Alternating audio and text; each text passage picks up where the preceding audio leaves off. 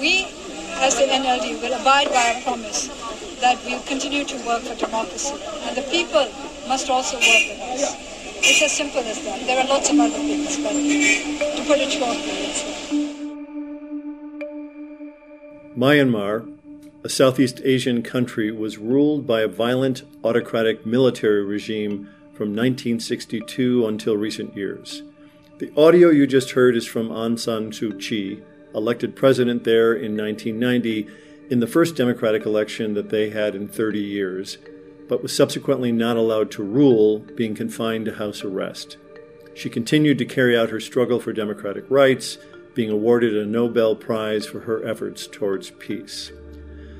Since 2010, the transition to democracy in the country has been cheered throughout the world. However, home to more than 135 different ethnic groups, the recent democracy of Myanmar still seems to carry traits of its violent past. For the past few years, the Rohingya people, an ethnic minority living in the western Rakhine state, has been violently repressed by the government forces. Rape, torture, and death have all been internationally denounced. Thousands of Rohingya people have fled to neighboring Bangladesh. The United Nations defined it as an act of ethnic cleansing. Aung San Suu Kyi, who became Myanmar's civil representative in 2015, has been denying the genocide accusations her country is facing in the International Court of Justice. I don't think there's ethnic cleansing going on. I think ethnic cleansing is too strong an expression to use for what's happening. The Myanmar context made us wonder can a national peace education curriculum be implemented and have a positive impact in such a turbulent national context.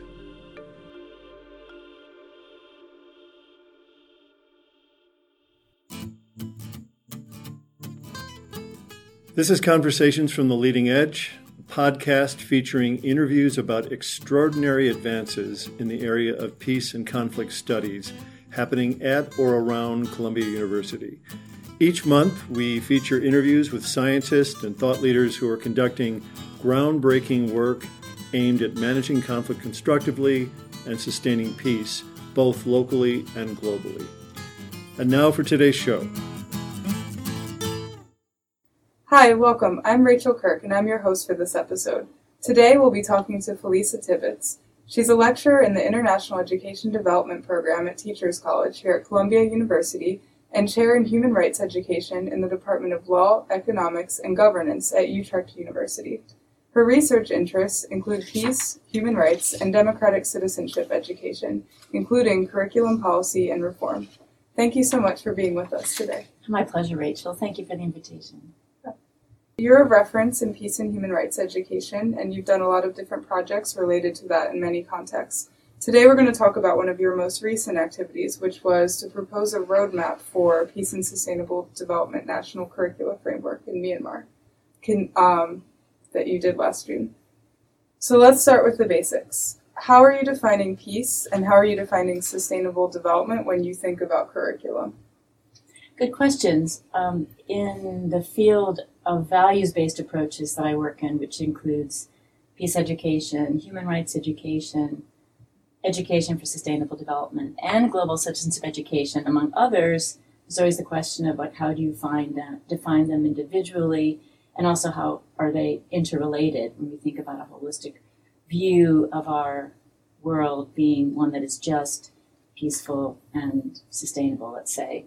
So there are especially in the area of peace education there are theorists that have been working a really long time to define what peace means and what peace education might look like some of the um, the well-known theorists are Betty Reardon, who used to teach at Teachers College actually, oh, cool. and Johan Galtung.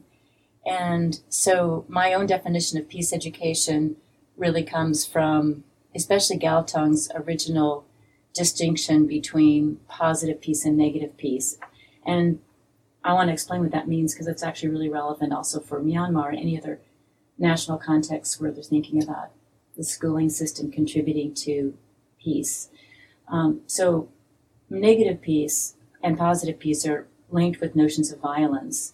And a very simple idea of thinking about peace and peace education is its goal to reduce violence, as in active conflict, hot conflict, interpersonal violence. And that's a certainly very worthwhile goal, of peace education. But a deeper, holistic um, understanding of peace is looks at the root causes of violence. And those conditions can be ones, for example, of structural violence, of ongoing discrimination and inequality that can result in insecurities and destabilization in societies, not to mention suffering that leads to active interpersonal violence and other kinds of emotional, psychological violence. So, peace, um, as Galtung has defined it, includes notions of both positive peace, meaning addressing underlying conditions that result in hot conflict and violence, as well as, you know, skill sets that help to reduce interpersonal violence. And um, and that's and so peace education can therefore incorporate goals to address both those kinds of violence and strategies for those which can be very diverse including everything from conflict transformation skills that you could use in schools to reduce bullying for example to uh, strategies to, to promote um, inclusion tolerance um, or thinking society-wide root causes of inequalities and looking at maybe historical discrimination against certain groups. And some of this is, of course, very relevant for Myanmar, but many other countries as well. Sustainable development has its own kind of history. Um, if you look at the education for sustainable development, which kind of emerged, I think, most strongly in the last 20 years, it was preceded by environmental education. Now, peace education kind of had its roots in the Cold War, so that takes us all the way back, you know, to the 50s, so there's been time for theory development. Education for Sustainable Development hasn't had quite as much time in ESD, but he has really come to the fore as we become more aware of the environment and needing to take care of the environment, and then environmental justice, and then increasing recognition that humans have had a, a deleterious effect, of course, on its environment and biosystems, and climate change is kind of the icing on the cake of this big problem. Mm-hmm. So, education for sustainable development, the, the definition I really like, which I'm actually going to read to you, is coming from the World Commission on Environment and Development. It says here that sustainable development is development that meets the needs of the present without compromising the ability of future generations to meet their own needs. Mm-hmm. And this involves not only basic needs like food, water, shelter, and clothing, which is kind of the basic needs approach. But also, if we look at Sen, who talks about human capabilities approach, it also includes other kinds of freedoms, such as the freedom for development, political freedoms, social opportunities, and so forth.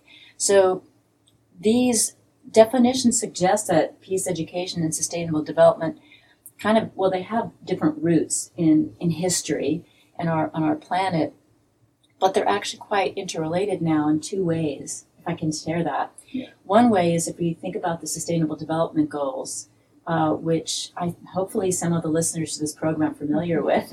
Yeah. They succeeded the Millennium Development Goals and the Sustainable Development Goal 4.7, which is one of the array of goals specifically focused on education, actually has as a goal education for sustainable development.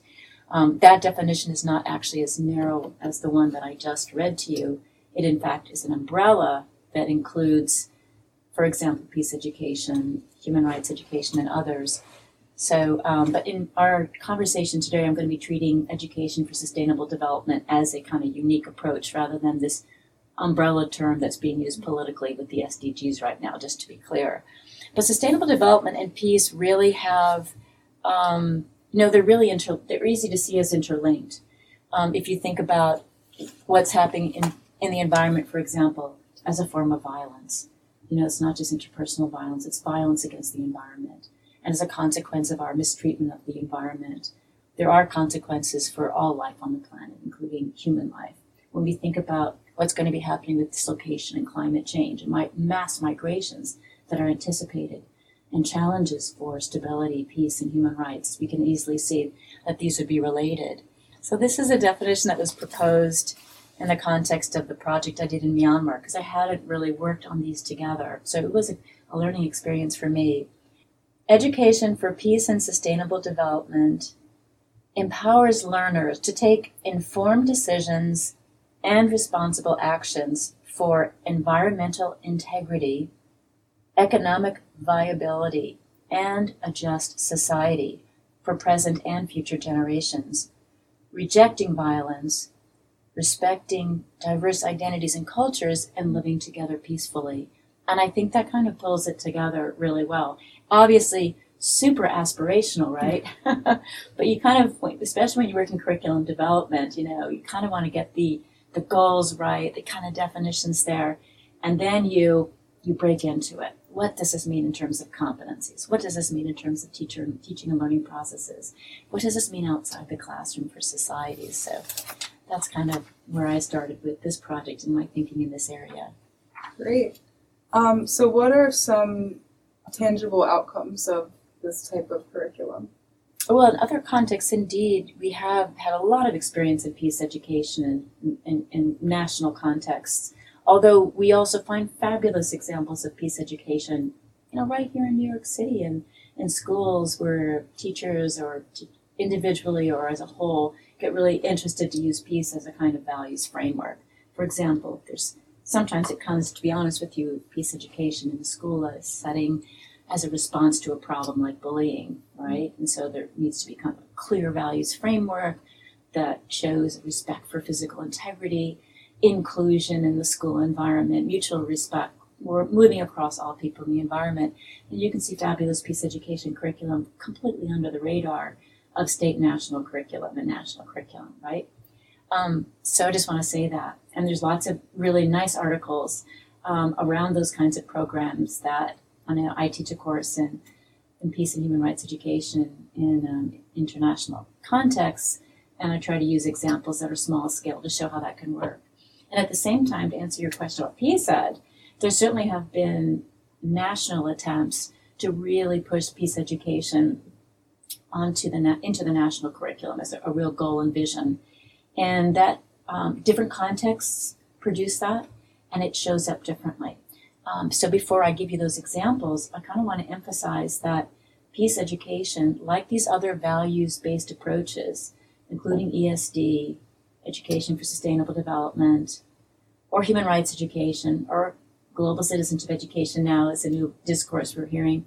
All of those have to be really localized. Mm. There's a range of competencies that are potentially going to be relevant for a local environment, and it's up to stakeholders including not only ministries of education, to my mind, but also teachers, students and their families, other stakeholders like civil society organizations and other, other people who are invested in how young people are learning about peace because they are going to be the future peace builders, peacemakers, and obviously citizens in society. So there is no formula.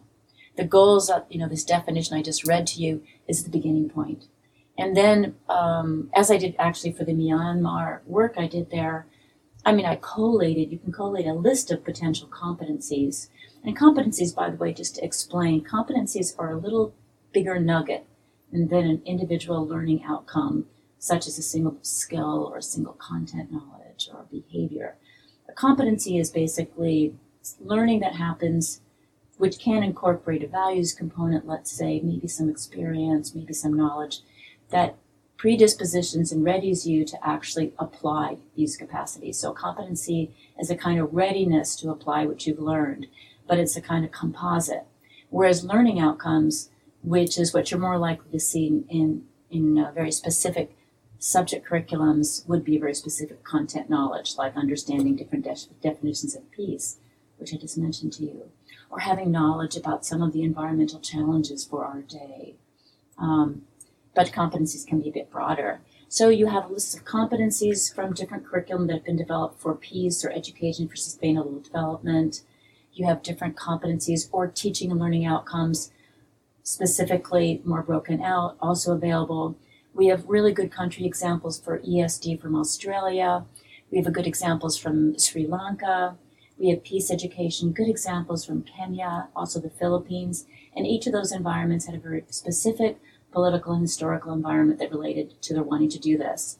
In Kenya, for example, after post election uh, conflict um, over a decade ago, and it's been recurring unfortunately in Kenya, there was an, a really high level decision taken outside of the Ministry of Education, but implemented by the ministry to try to infuse peace education both in the formal schooling system and in the non formal education system to try to focus on coexistence between different groups in Kenyan society. So um, the language was what language of coexistence, acceptance of diversity. Um, so on the one hand, you had that through the curriculum, different ways, and at the same time, you had to focus on unity through diversity. What you often find in post-conflict environments, and this is not just specific to Kenya, by the way, in terms of peace education, is wanting to do two things at the same time, which kind of can have a tension. On the one hand, wanting to have a focus on unity through we are Kenyans, you know, we are one, we are Kenyans, even if we're coming from different tribes, even if we speak different languages. And that's a really powerful message, an important one for ministries of education to play out. And at the same time, you don't want to make invisible differences because you want, you know, you want groups to know about each other, especially if they're in certain groups, you know, that have been uh, have been repressed in the in the past and discriminated by governments. So you want to have that kind of acknowledgement at the same time that you want to kind of you want to create a new idea of unity through Kenyan citizenship. So it's a very complex process. And in the Philippines, where there's a strong uh, peace education curriculum, is actually required by the Constitution, I believe. Really strong. Went through teacher training, um, got into the curriculum, and again, was working for. Uh, it was it was a post dictatorship period at that time, many decades ago. So human rights violations have been really documented quite a lot in the last years. But there was a very strong a top down attempt working with non-governmental organizations to implement it there. So, um, and I, I'm stopping there because if we were to look at what Sri Lanka did in ed, also in a post-conflict environment, the Kenya and the Philippines, I could just say before I came to teach at Teachers College, I worked full-time in the civil society sector. So I still see myself as having one foot firmly planted in civil society and the, and the grassroots work. And so I want to take this opportunity to actually recognize that a lot of what we're seeing in peace education and ESD and its predecessor, environmental education, came from movements. They came from the peace movement and they came from the environmental movement.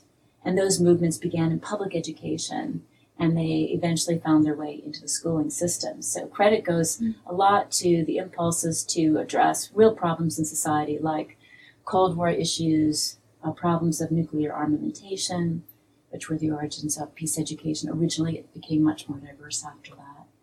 And environmental education came again with the environmental movement. There was a time when, here in the United States, we didn't have the Environmental Protection Agency.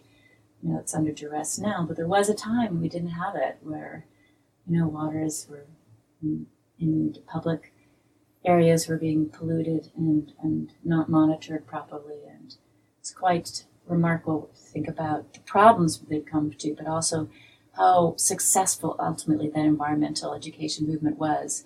Okay, so you've kind of talked a lot about the promise and the challenges of this at a national and international level, but what does this sort of look like on an everyday curriculum mm-hmm. basis? Yeah, that's a really great question for education for sustainable development in particular because we are facing such extraordinarily challenging times.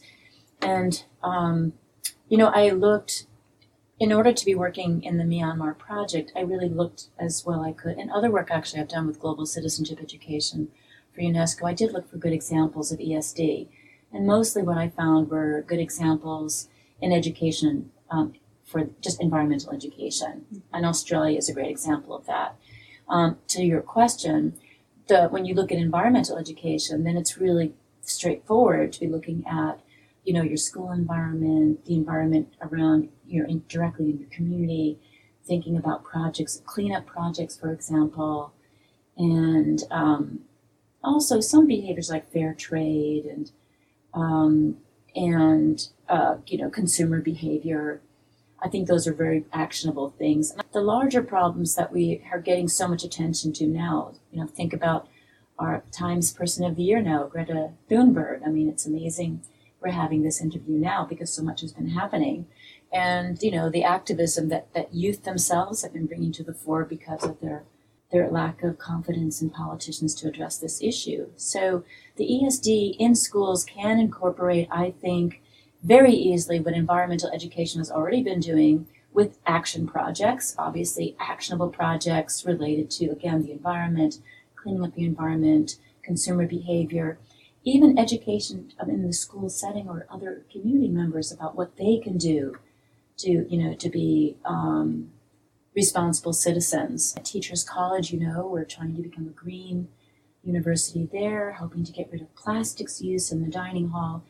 Every bit counts. So even if there are these larger problems that we just want to stay on top of, even in ESD, there are actionable things that schools can do. So with this type of education, is it typically within subject courses or in its own course or in projects through the school? What does it kind of look like as far as how the school can implement it? Yeah, great. That's just what I was um, I was getting to. You know, it depends on the uh, schooling system. In Australia, for example, environmental education was a course that was offered, I think, a couple of times beginning in middle school. Environmental education has a very natural home in the sciences. So, in earlier grades, um, you can be integrating it into natural sciences, biology. And then, depending on the national curriculum, you might get more attention to it later.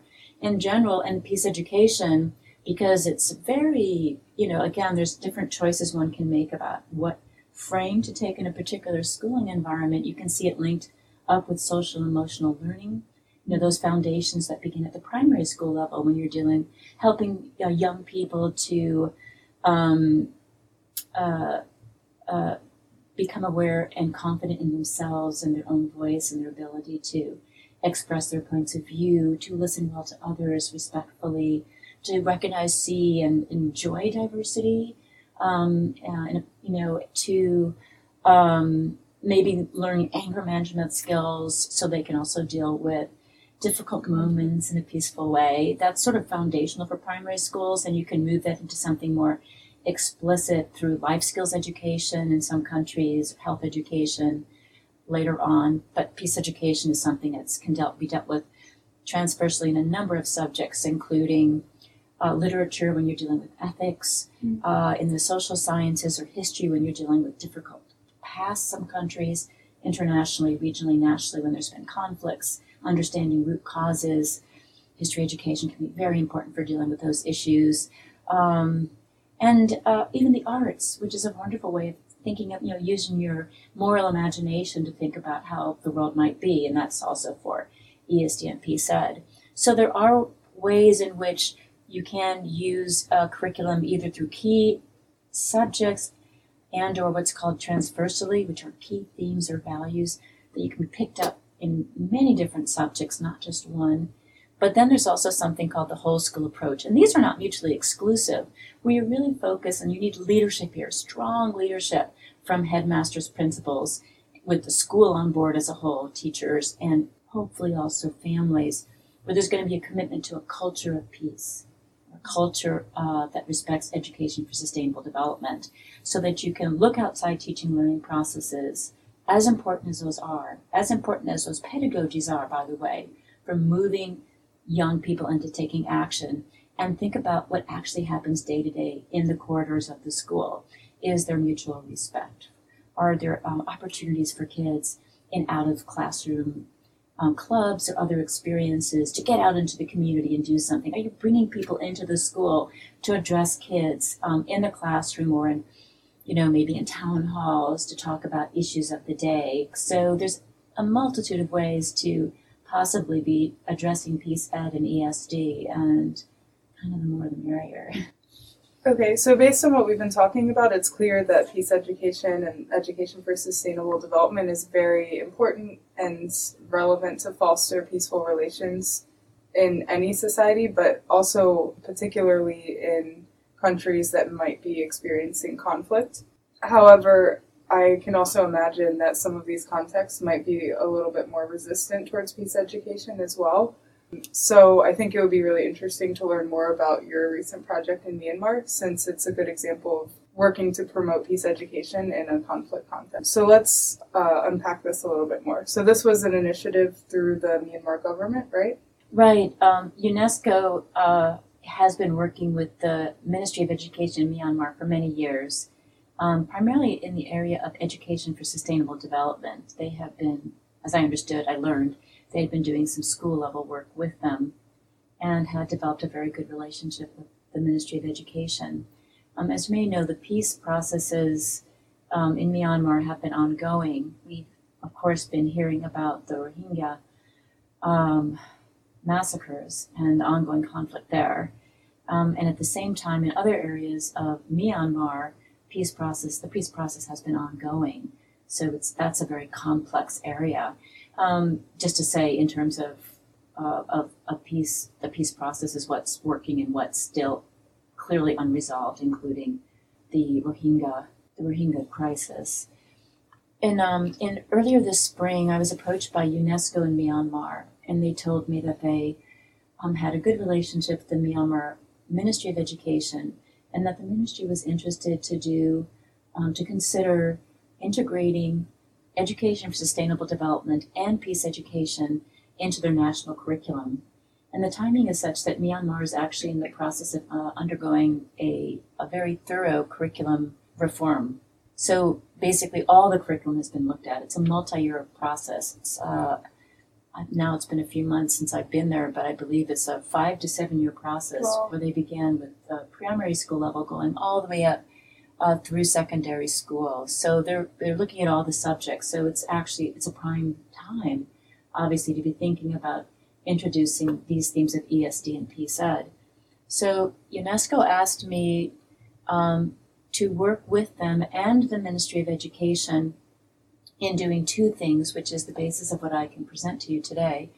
The first was to um, to present in preparation for a policy seminar, uh, which was going to be focusing on a potential curriculum roadmap for the Ministry of Education to consider as part of the curriculum reform process to do what would be what what they called a briefing paper, and that briefing paper actually looked a little bit with what I like I just presented, which is definitions of peace ed and education for sustainable development, uh, how countries and other places have approached it, thinking about competencies, getting clear competencies, fusing these together, possible, you know, kind of a long list of possible learning outcomes that the Myanmar stakeholders would have to decide upon. I did not advocate any particular learning outcomes. Different approaches, which I also mentioned just now, you know, specific dedicated subject, several key subjects, transversal approach. So I did this kind of overview in the briefing paper to kind of give a lay of the land from outside of Myanmar for them to be for them to be thinking about in this policy seminar. What are some aspects of this form of education that's specific to the Myanmar context then? Well, the briefing paper that I did um, was presented at the policy seminar. We had at the policy seminar over 80 representatives, including all the deputy directors of the Ministry of Education. The minister himself stayed for the whole morning, which was very positive, I have to say, politically. Wow. Um, we had a lot of community service organizations there and teachers and schools. So it was a very diverse group. And that also reflected the people I spoke with once I was on site, because I did the briefing paper on the lit review. And once I arrived, I met with the minister for an hour and a half, met with all the deputy directors, and tried to get an understanding about what the, where the ministry was coming from in terms of their existing projects and frame for peace and ESD, and also to speak with people in the grassroots level who've been doing some work. So I definitely got different kinds of perspectives to say. We were collecting information from the ministry, and the options paper, which I finished, it's my final piece of work for them, pulled together everybody's input. It was an intense process, but to the credit of UNESCO and the Ministry of Education, they wanted input. And I know UNESCO's perspective and mine as well, you know, at Teachers College is inclusion, keeping the critical perspective, local actors make the decision. So, you know, you pull together, you know, examples, you've got evidence-based literature that shows certain kinds of peace education works well, for example, I know that UNESCO have been working in some Myanmar schools and they know which ones already, which ESD projects have kind of gone well and why, what were some problems as well. So, so in the end, um, the I had many, many recommendations. Uh, one of them, which I want to put up first because I want to emphasize that this is a decision that still needs to be made or is in the process of being made in Myanmar. Uh, the Ministry of Education, well, I recommended, and I don't know if they took it up, was to, to basically to establish something called an Education for Planning and Sus- Peace and Sustainable Development Coordination Committee, a committee that would include key actors from the Ministry of Education, schools, teachers, and some of the key NGOs that have been doing work already in peace and ESD. Cross fingers that, that it would be inclusive because there was already a group, a, a loose coalition of NGOs in Myanmar already have been doing peace education, at the grassroots level in some of those difficult areas. What a lot of great experience um, that and good ideas and examples that could be used in schools or working in partnership with schools if the ministry created the space. What I really want to mention to you was what I heard when I was interviewing the Ministry of Education, well, actually, the minister himself, actually. And I want to emphasize that there's incredible political will in the Ministry of Education to do PSED and ESD now. At the end of the policy seminar, there was a lot of relief and optimism on the part of not only UNESCO, but the community service organizations, the CSOs that have been doing this work, because they felt pretty much in isolation. So, the Rohingya issue notwithstanding, there are spaces, there's spaces for work to, move, to, to be moving forward in PSED and ESD, perhaps not in a way that some of us might consider complete, but but would be making important steps. But what I found getting back to the Ministry of Education point of view, which I think is very interesting and illuminating, is that when I asked the Minister of Education about his views on peace education and ESD, I think what and he described what they were already doing, which is very promising, by the way. I would put these strategies, these important strategies, inside a category slightly different than PSED. Mm. I would put them inside the categories of education for peace building.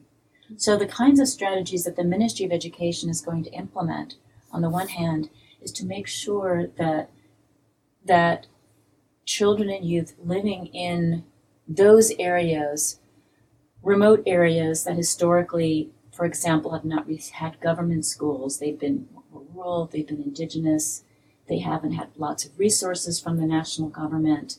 They may not even have had involvement in the national curriculum to really up resource those schools and to bring them more into the fold of the national curriculum so that they would be no they would be less you know they would be upskilled in general and they would be better integrated um, which is no small commitment, and it's a, it's a, it's a genuine one.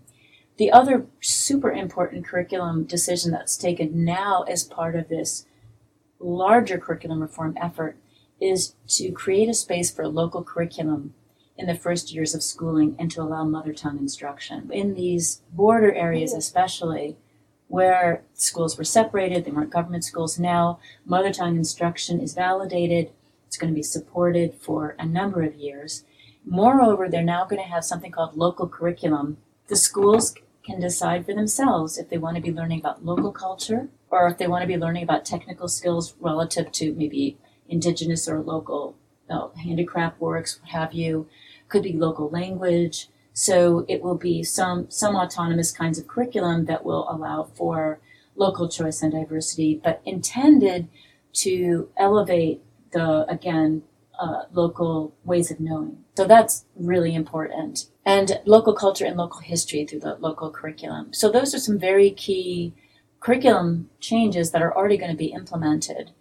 And I might mention that in the policy seminar that we had, some of the concerns that came out from the group that were reflected that, that this peace building approach has to be linked with non discrimination.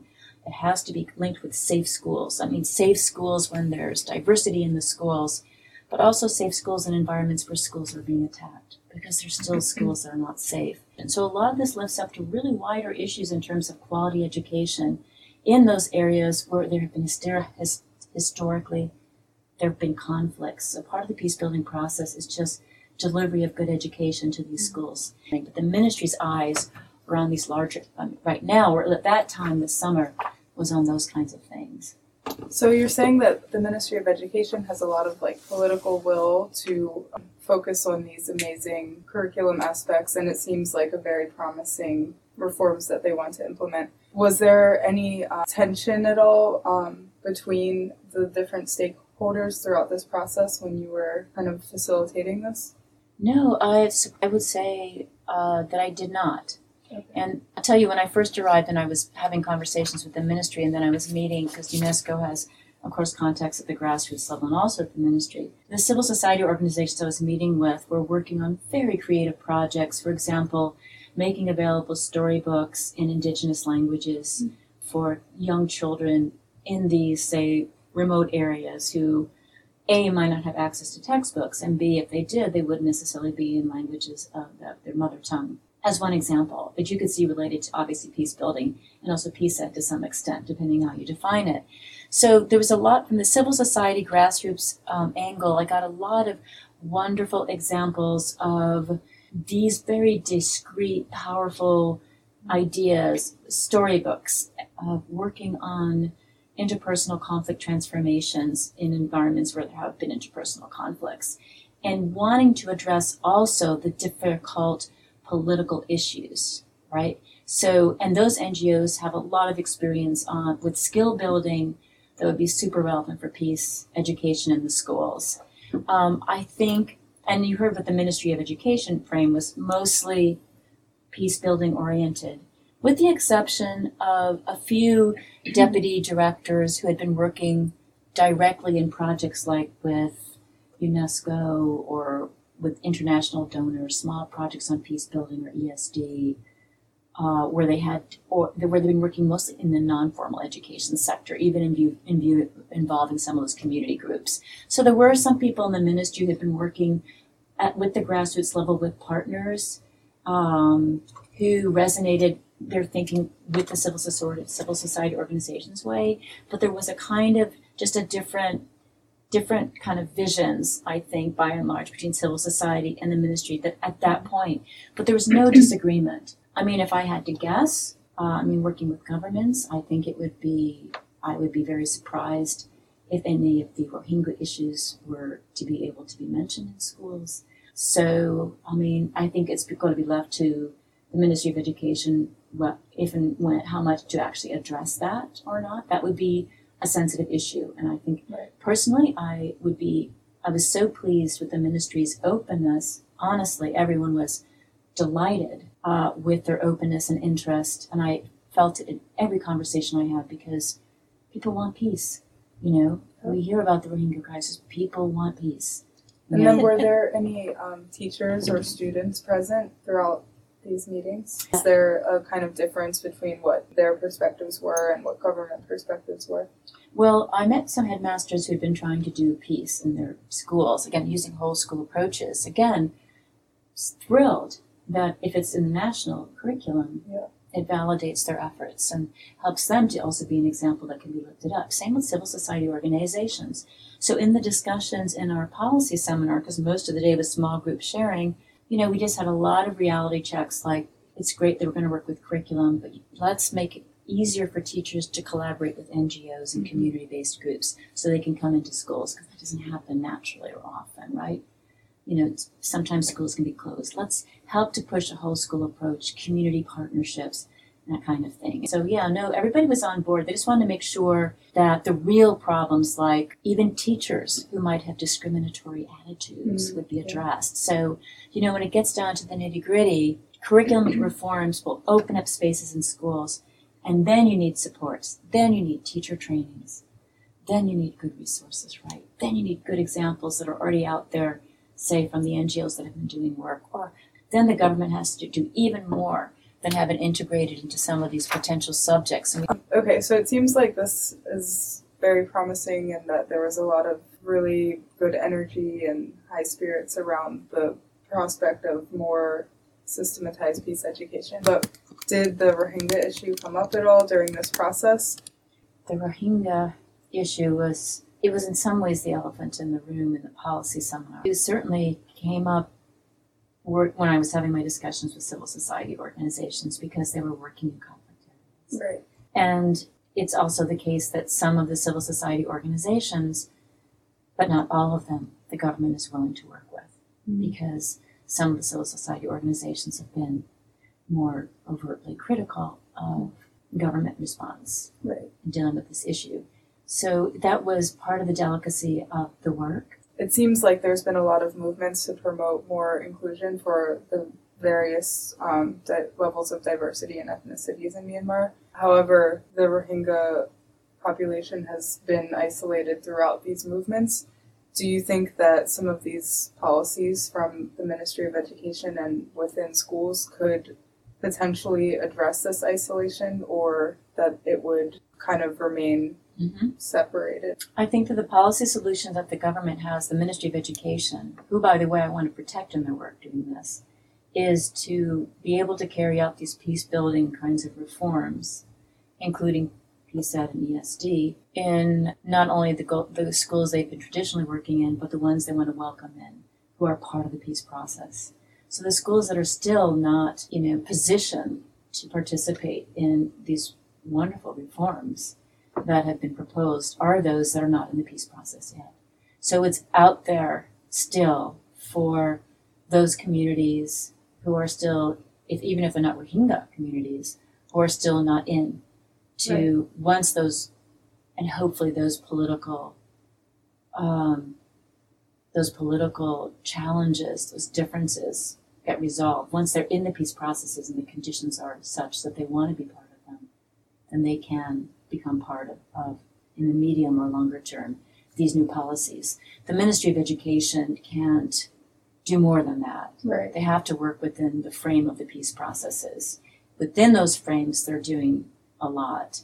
With uh, San Suu Kyi's uh, testimony, ICJ, we're not seeing any kind of admittance that there's been, you know, wrongdoing on the scale that the international community is claiming. We have now new problems, refugees in Bangladesh, so this seems like a long, long process. How countries are able to move ahead in peace building and peace ed when these are unresolved, not only peace processes but human rights process, you know, Right. dilemmas, is is a is a is a conundrum. And I would say that as a pragmatist, I feel it's important to move forward as one can. I do believe and hope that if we're if you move into a curriculum where you're able to discuss these topics, it's not like there's a, a news freeze on what's happening in other parts of Myanmar. There's distortion, there's denial. I believe that it will be discussed. Um, So let's unpack that a little bit more. So, what types of, I know you said that this process, just with the Ministry of Education alone, um, reshifting the curriculum will take five to seven years, which is quite long, and then this conflict seems like ongoing and that it will be a while before there's Mhm. deeper resolution. But what kind of outcomes do you visualize this process that you've been Mhm. starting and this type of curriculum having over the next few years? hmm Well, the, the the curriculum reform process is now a few years in, and aside from the, the reforms I've mentioned, the ministry is already implementing, including the local curriculum piece there.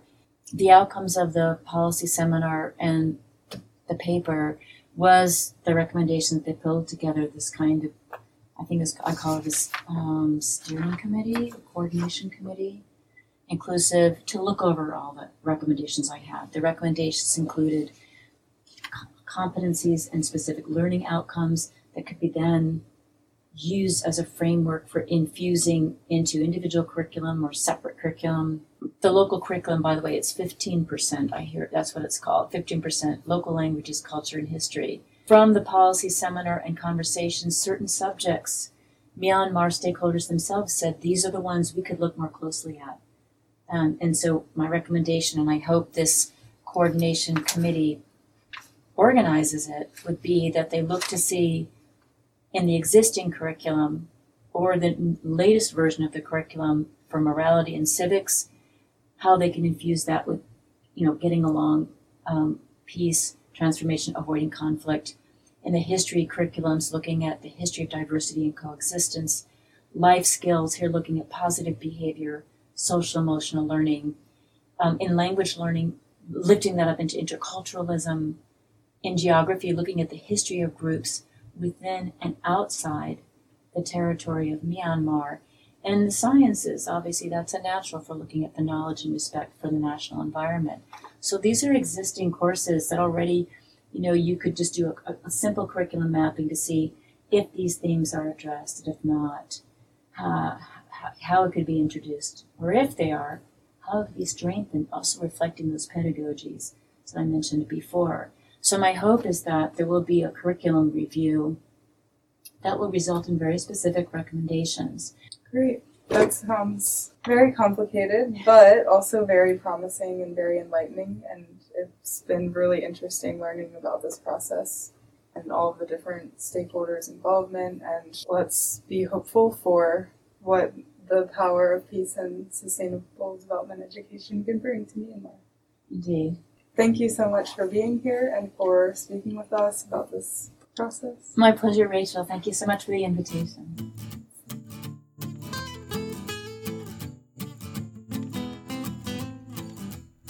The music for this show was written and composed by Kevin Johnston and is titled Kingdom Stowaway.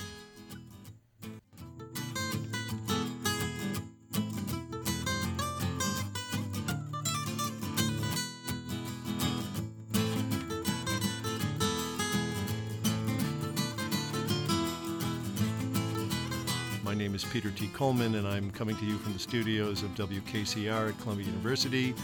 This show is sponsored by AC4, the Advanced Consortium on Cooperation, Conflict, and Complexity at the Earth Institute at Columbia University.